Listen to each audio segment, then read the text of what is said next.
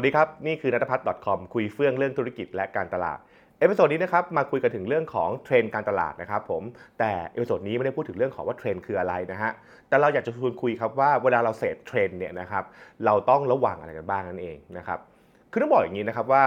ด้วยการที่เราเป็นนักการตลาดเนี่ยนะครับแน่นอนว่าเราต้องอัปเดตตัวเองตลอดเวลาใช่ไหมครับช่วง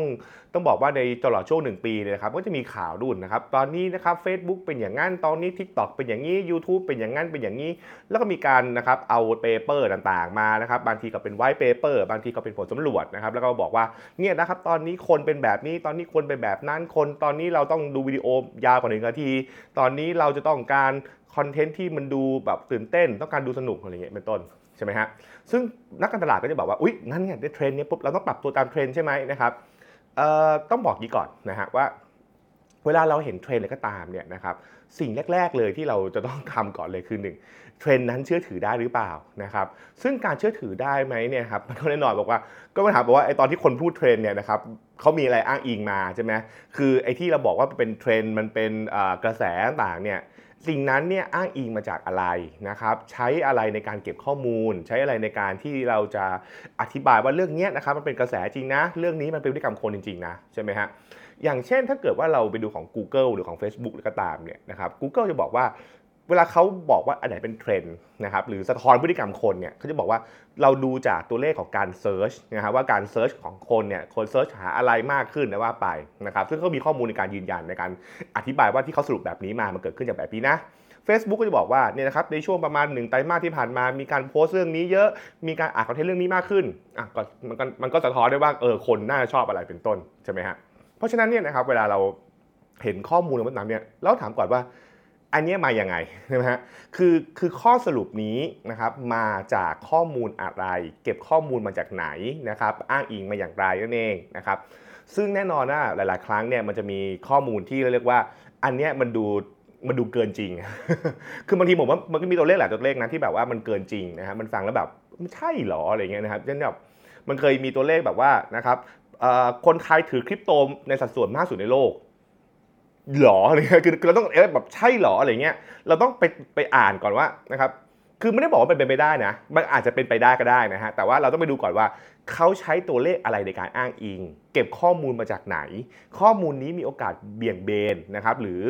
คาดเคลื่อนหรือเปล่านะครับ อันนี้ก็สำคัญ คือ คืออย่างอย่างอย่างผมเห็นข้อมูลเนี้ยผมบอกว่า เออ ผมก็คิดว่าคนไทยก็คงเล่นคริปโตเยอะแหละนะครับ แต่ถามว่าเยอะสุดในโลกไหมนั่นคือสิ่งที่ผมก็ ไม่ปักใจเชื่อทีเดียวนะครับ ซึ่งนั่นคือสิ่งที่เราต้องเป็นนะคือการมี critical thinking คือเราไม่ถึงขั้นปักใจเชื่อนะฮะแต่เราต้องบอกว่าอันนี้อ้างอิงมาอย่างไรนะครับนะฮะคือมันมันมันต้องเช็คมาพอสมควรทีเดียวนะครับ ไม่อย่างนั้นเราอาจจะเผลอได้นะครับหรือบางว่าเนี่ยคนไทยนะครับใช้ TikTok เยอะขึ้นอะอันนี้โอเคเรามันบางทีมันจะมีข้อมูลที่เราบอกว่าโอเค มันก็ดูน่าจะเป็นอย่างนั้นนะครับเพราะว่ารอบตัวเราคิดแบบนั้นคิดแบบนี้ใช่ไหมฮะแต่เราก็ต้องอย่าเพึ่งปักใจเชื่อซะทีเดียวเราก็ต้องแบบว่าเออเฮ้ย ลองไปดูก่อนหน่อยสิว่าไอ้คำว่าเยอะที่ว่าเยอะขนาดไหนใช่ไหมฮะไอ้คำว่าไอ้ที่บอกว่าคนไทยไม่เล่น Facebook แล้วอะไรเงี้ยจริงเหรออะไรเงี้ยนะครับคือใช้ reference มาจากไหนนะฮะนะฮะอันนี้อันนี้สำคัญมากเลยเพราะว่าต้องบอกงี้ครับว่าในวงการการตลาดเนี่ยเวลาเราพูดถึงเทรนด์ก็ตามเนี่ยนะครับบางทีเนี่ยไอ้คนพูดเนี่ยนะครับผมเองให้เป็นเลยนะคือบางทีคือเราพูดเนี่ยเราก็มีการสอดแทรกสิ่งที่ว่าความคิดเห็นลงไปด้วยใช่ไหมฮะเพราะฉะนั้นเนี่ยผมเองผมก็ต้องระวังนะเวลาผมพูดเรื่องเทรนด์เรื่องนี้ผมบอกว่า บางอย่างเนี่ยนะครับเป็นความคิดเห็นส่วนตัวของผมนะครับแล้วก็เป็นข้อมูลบางอย่าง ซึ่งผมจะพยายามกำกับว่าอย่าเพิ่งเชื่อนะครับพยายามลองสังเกตหลายๆอย่างด้วยนะครับแล้วก็เทรนด์มันอาจจะเป็นข้อสรุปนะครับซึ่งมันอาจจะไม่ได้เป็นเรียกว่า จริงแท้ร้อยเปอร์เซ็นต์คือบางอย่างมันอาจจะแบบมันอาจจะมีการคาดเคลื่อนบ้างเนี่ยครับก็ต้องเป็นเรื่องของอสิ่งที่เราต้องคิดคิดเสมอนะครับเวลาเราพูดถึงเรื่องของเรื่องของเทรนด์นั่นแหละก็คือเรื่องของ accuracy นะครับความเรียกว่าเรียกว่าความถูกต้องอย่างนี้เองนะครับอันนี้คือเรื่องสำคัญเลยข้อที่หนึ่งนะครับเรื่องถัดมาก็คืออะไรนะครับเวลาเราเราเสพเทรนด์หรือก็ตามเนี่ยนะครับผมจะพยายามถามนะครับบ่อยว่า แล้วเทรนด์เรื่องนี้เกี่ยวอะไรกับเราใช่ไหมคือ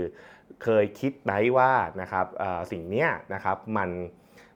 มันสามารถส่งผลกับธุรกิจเราอย่างไรนะครับ มันส่งผลกับเรื่องที่เราทำงานอย่างไรนั่นเองนะครับ อันนี้เป็นเรื่องที่เราต้องอมองและพิจารณาเยอะและเป็นการวิเคราะห์ด้วยนะครับ วิเคราะห์ทั้งสิ่งที่เราเรียกว่า positive และก็ negative positive แปลว่าเทรนที่ว่าเนี่ยนะครับมันอาจส่งผลบวกอะไรกับเราอย่างกับเรา และขณะเดียวกันเองมันก็อาจส่งผลลบอะไรบางอย่างกับเราด้วยเหมือนกันอะตัวอย่างเช่น นะฮะทุกวันนี้เนี่ยมันจะมีเทรนด์เทรนด์หนึ่งก็เรียกว่าเทรนด์ micro learning นะครับก็คือเรื่องของการเรียนรู้ผ่านคลิปวิดีโอสั้นๆนี่แหละนะครับก็คืออ่าแทนที่เราจะเรียนคอร์สคอร์สหนึ่งเนี่ยความยาวประมาณสักหนึ่งวันอย่างนี้เป็นต้นใช่ไหมฮะก็บอกว่าทำเป็นคลิปสั้นๆสิใช่ไหมครับมีน้องผมหลายคนก็บอกว่าเอ้ยนี่สะดวกมากเลยคุณแก เพราะว่าไม่ต้องมานั่งเรียนทีเดียวรวดเดียวใช่ไหมเราก็ใช้วิธีดูคลิปนะดูคลิปสั้นๆนะครับประมาณสักสามสิบคลิปอย่างเงี้ยก็จบแล้วใช่ไหมฮะก็อาจจะได้ประมาณสัก2อสชั่วโมง แต่มันซอยเป็นคลิปคลิปคลิปคลิป คือถามว่ามันมีข้อดีกับธุรกิจเทรนนิ่งของผมไหมใช่ไหมครับผมว่าในมุมในมุมหนึ่งนะครับมันอาจจะเป็นว่า เอ้ยนะครับสิ่งเนี้ยมันมีข้อดีบางอย่าง และมันก็อาจจะสร้างโอกาสบางอย่างได้ แล้วคนบอกว่าคุณแก่แต่คุณแก่ปกติแล้วเนี่ยคุณแก่ไม่ทำคลิปแบบนั้นนี่ใช่ไหมฮะคุณแก่ทำเทรนนิ่งแบบว่ารวดเดียว ผมบอกว่ามันก็ใช่ครับ แต่ถ้าเกิดผมมองในมุมหนึ่งก็คือ การทำเทรนด์การเรียนรู้แบบ micro learning เนี่ยนะครับมันอาจจะมีบางอย่างที่ขาดไปนะครับจากการดูวิดีโอสั้นๆสั้นๆนี่แหละใช่ไหมฮะเช่น การเรื่องของความต่อเนื่องเรื่องของการอ่าเรียกว่าทำให้การเรียนรู้เนี่ยนะครับมีปฏิสัมพันธ์เยอะใช่ไหมฮะเพราะฉะนั้นมันทำให้เกิดช่องว่างตรงนี้ทำให้แน่นอนว่าผมทำ training ที่เป็นเวิร์กช็อปมันก็อาจจะสามารถเข้าไปใช้โอกาสตรงนี้ได้นั่นเองเพราะว่าสุดท้ายเนี่ยผมก็เชื่อว่า เวลาคนเรียน เวลาคนเรียนที่แบบว่าเรียนไมโครเลอร์นิ่เยอะๆเนี่ยนะครับก็จะมีเรียกว่าเรียกว่าช่องว่างนะครับอาจเขาอาจจะขาด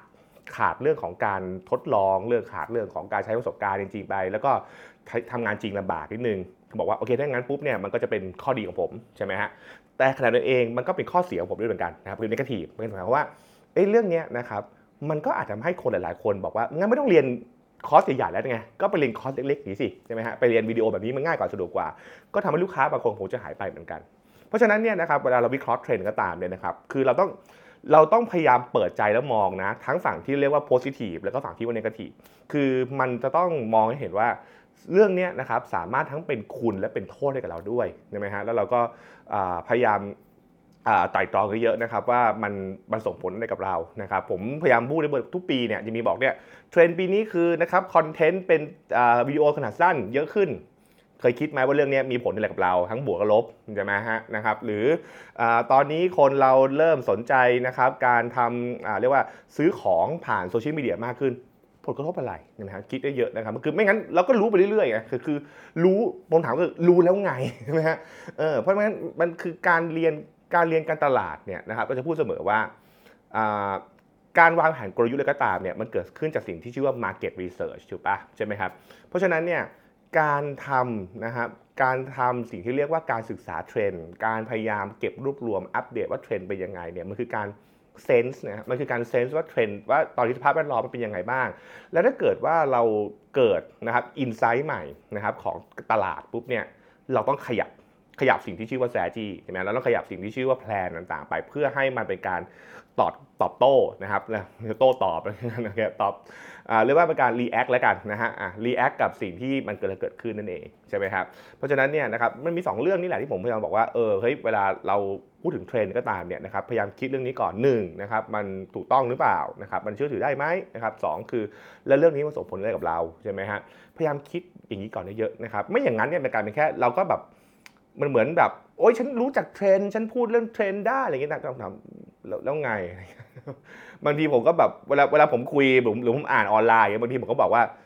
เอออันนี้ก็เชื่อกันไปได้ยังไงเนี่ยอะไรเงี้ยนะคือบางอ่านก็บอกว่า อันนี้ถ้าเกิดว่าคนไม่ทันเอ๊ะนี่นะมันอันตรายมากนะคือถ้าเกิดเพราะถ้าเกิดเราเชื่อเทรนด์ที่ไม่ถูกต้อง มันก็ทำให้เราเกิด มุมมองอย่างที่เป็นผิดพลาดถูกป่ะใช่ไหมครับอันนี้เรื่องที่หนึ่งเลยกับสองคือ ถ้าเกิดว่าเรารู้แต่เราทำเราทำอะไรไม่ได้เนี่ยมันก็กลายเป็นสิ่งที่เราแบบมันอาจจะไม่เกิดประโยชน์กับเราด้วยเหมือนกันนะครับโอเคนะนั่นคือสิ่งที่เราแลกเปลี่ยนกันใน episode นี้นะครับเห็นด้วยไม่เห็นด้วยอย่างไรแลกเปลี่ยนกันมาได้นะครับผมและติดตามกัน episode หน้านะครับสำหรับวันนี้สวัสดีครับ